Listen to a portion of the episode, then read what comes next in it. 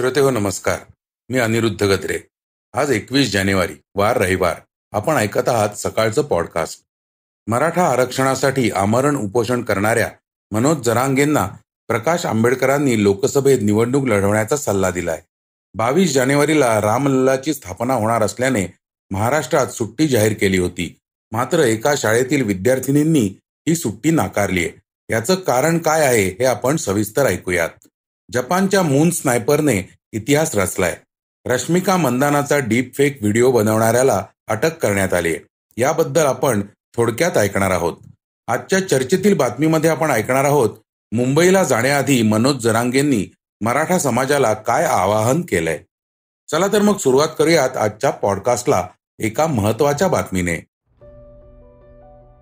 मराठा आरक्षणासाठी मनोज जरांगे आमरण उपोषण करून सरकार दरबारी मंत्र्यांशी मराठा आरक्षणाविषयी चर्चा करतायत. अशातच आता मनोज जरांगे पाटलांनीच लोकसभा निवडणुकीच्या मैदानात उतरावं असा सल्ला वंचित बहुजन आघाडीचे अध्यक्ष प्रकाश आंबेडकरांनी दिलाय. अकोल्यात नुकत्याच झालेल्या पत्रकार परिषदेत आंबेडकर गरीब आणि श्रीमंत मराठ्यांमधील आरक्षणावरून असलेल्या परंपरागत वादावर बोलत होते. आंबेडकरांनी जरांगे पाटलांना येत्या लोकसभा निवडणुकीत लढण्याचा सल्ला दिलाय. जरांगेंना आंबेडकरांनी फक्त लढायला सांगितलंय पण त्यामागचा हेतू सांगितलेला नाही. त्यामुळे जरांगेंना सल्ला देताना आंबेडकरांना हा कुणाला तरी इशारा तर द्यायचा नव्हता ना अशी चर्चा राजकीय वर्तुळात सुरू झाली आहे. प्रकाश आंबेडकरांच्या या वक्तव्यानंतर महाविकास आघाडीच नव्हे तर महायुती सुद्धा अलर्ट मोडवर आलेली दिसतीये.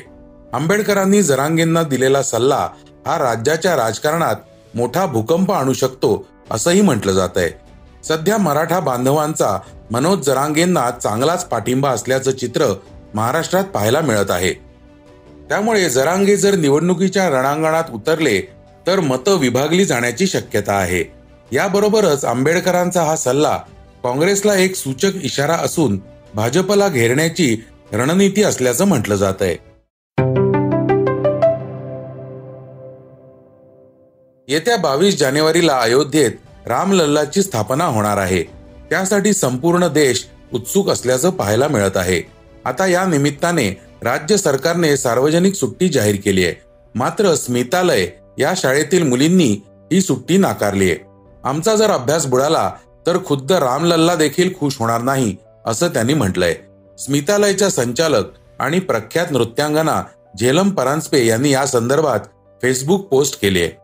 राम मंदिराचं उद्घाटन आणि रामलल्लाच्या मूर्तीची प्राणप्रतिष्ठा या सोहळ्याचा देशभरात उत्सव व्हावा अशी व्यवस्था राष्ट्रीय स्वयंसेवक संघ आणि केंद्र सरकारच्या मदतीने राम जन्मभूमी ट्रस्टने केली आहे त्यासाठी अयोध्या दौऱ्यावर असताना पंतप्रधान मोदींनी देशवासियांना बावीस जानेवारीला घरोघरी दिवाळी साजरी करण्याचं तसेच रामज्योत पेटवण्याचं आवाहन केलं होतं.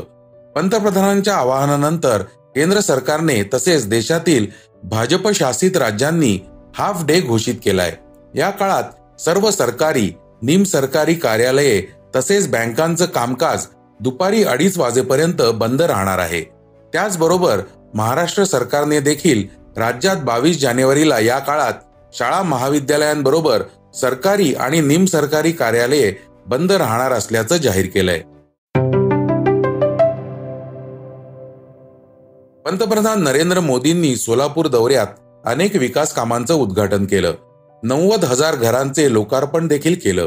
यावेळी पंतप्रधान मोदींना अश्रू अनावर झाल्याचं पाहायला मिळालं होतं. मोदींच्या दौऱ्यानंतर सोलापूर दौऱ्यावर असलेले राष्ट्रवादी काँग्रेसचे नेते शरद पवार यांनी पंतप्रधानांवर टीका केली आहे. मोदींनी सोलापुरात मूळ प्रश्नाकडून दूर दुसरीकडे लक्ष वळवल्याचं त्यांनी म्हटलंय. पंतप्रधान मोदी यांनी भाषणावेळी वेगवेगळ्या मुद्द्यांवर भाष्य केलं. मात्र त्यांनी नरसय्या आडाम यांची योग्य ती दखल घेतली नाही अशी खंत शरद पवार यांनी व्यक्त केली आहे राजकारणात पक्ष आणि विचारधारा वेगळी असते पण विधायक कामं वेगळी असतात. विधायक काम करणाऱ्या व्यक्तीबद्दल पंतप्रधान मोदी चार शब्द चांगले बोलले असते त्यांना प्रोत्साहित केलं असतं तर ते शोभून दिसलं असतं. डावे उजवे हे नेहमी मनात ठेवलं तर मग विधायक कामं करणाऱ्यांना प्रोत्साहित करण्याची भूमिका हवी ती बघायला मिळत नाही. हे असं मत शरद पवार यांनी व्यक्त केलंय. हजारो लोक त्या ठिकाणी आले होते. पंधरा हजार घरे होती. एका घरातील तीन चार लोक जरी आले तरी पन्नास साठ हजार लोक होतात.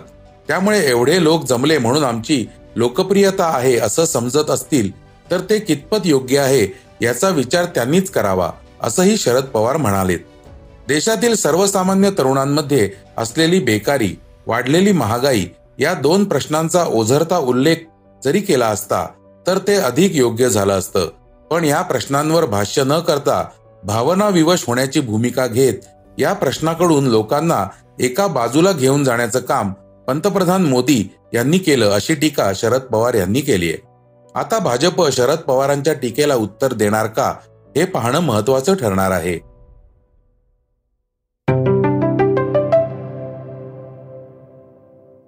आता आपण ऐकणार आहोत आजच्या वेगवान घडामोडी. संपूर्ण देश बावीस जानेवारीची आतुरतेने वाट पाहत आहे. या दिवशी अयोध्येतील भव्य मंदिरात रामलल्लाचा प्राणप्रतिष्ठा सोहळा पार पडणार आहे. या सोहळ्याला प्रत्यक्ष उपस्थित राहता न येणाऱ्यांसाठी थिएटरमध्ये याचं थेट प्रक्षेपण पाहण्याची संधी नागरिकांना मिळणार आहे. पीव्हीआर आयनॉक्स या देशातील अग्रगण्य थिएटर चेनने हा निर्णय घेतलाय. यासाठी पीव्हीआरने आज तक या वृत्तवाहिनीशी करार केला असून देशभरातील सत्तर शहरांमधील एकशे साठ चित्रपटगृहांमध्ये या सोहळ्याचं थेट प्रक्षेपण करण्यात येणार आहे.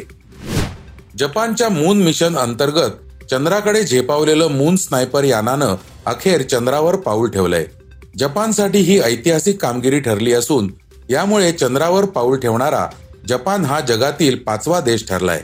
जपानची स्पेस एजन्सी जॅक्सानं हे यान प्रक्षेपित केलं होतं.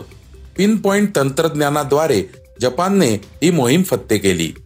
पिन पॉइंट उच्च सुस्पष्टता तंत्रज्ञानामुळे भविष्यात चंद्रावरील डोंगराळ भाग तसेच ध्रुवांवरील ऑक्सिजन इंधन आणि पाण्याचा संभाव्य स्रोत शोधण्यात मदत होणार आहे. यापूर्वी जपानच्या दोन चांद्र मोहिमा अपयशी ठरल्या होत्या.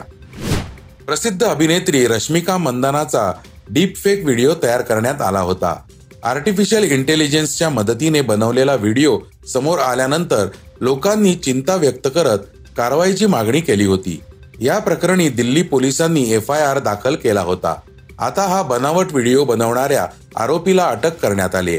इंटेलिजन्स फ्युजन आणि स्ट्रॅटेजिक ऑपरेशनचे पोलीस उपायुक्त हेमंत तिवारी यांनी याबाबत माहिती दिली असून हा आरोपी अनेक सायबर गुन्ह्यांमध्ये सहभागी होता.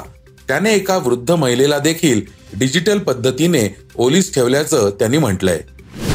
आय पी एल दोन हजार चोवीस सुरू होण्यास काहीच दिवस शिल्लक राहिले असतानाच टाटा समूहाने पुन्हा एकदा लीगची दोन हजार अठ्ठावीस पर्यंतची टायटल स्पॉन्सरशिप मिळवली आहे या काळात टाटा समूह बीसीसीआयला दरवर्षी पाचशे कोटी रुपये देणार असून टाटा समूह बीसीसीआयला पुढील पाच वर्षांसाठी टायटल स्पॉन्सर म्हणून पंचवीसशे कोटी रुपये देणार आहे. टाटा समूहाने दोन हजार बावीसमध्ये हे हक्क विवोकडून बोलीद्वारे जिंकले होते. दरम्यान ड्रीम इलेव्हनला एका हंगामासाठी आय पी एलच्या टायटल स्पॉन्सरचे हक्कही मिळालेत. आता ऐकूयात आजची चर्चेतील बातमी. मराठा समाजाला आरक्षण देण्यासाठी दिलेली मुदत संपली असून मनोज जरांगेंनी आता मराठा बांधवांसह मुंबईकडे जाण्यास सुरुवात केली आहे. मुंबईकडे जाण्यास निघताना मनोज जरांगे भाऊक झाल्याचं पाहायला मिळालं. यावेळी मनोज जरांगेंनी मराठा समाजाला आवाहन केलंय. सव्वीस तारखेला राज्यातील सर्व मराठ्यांनी मुंबईत यावं. माझं शरीर मला साथ देत नाही. मी असेन किंवा नसेन पण मला माहीत नाही. पण समाजाची एकजूट फुटू देऊ नका असं त्यांनी म्हटलंय. ऐकूयात ते काय म्हणालेत.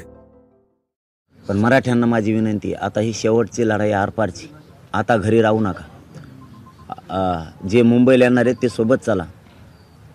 जे पाठीमागून येणार आहेत ते सव्वीस तारखेला ये- या.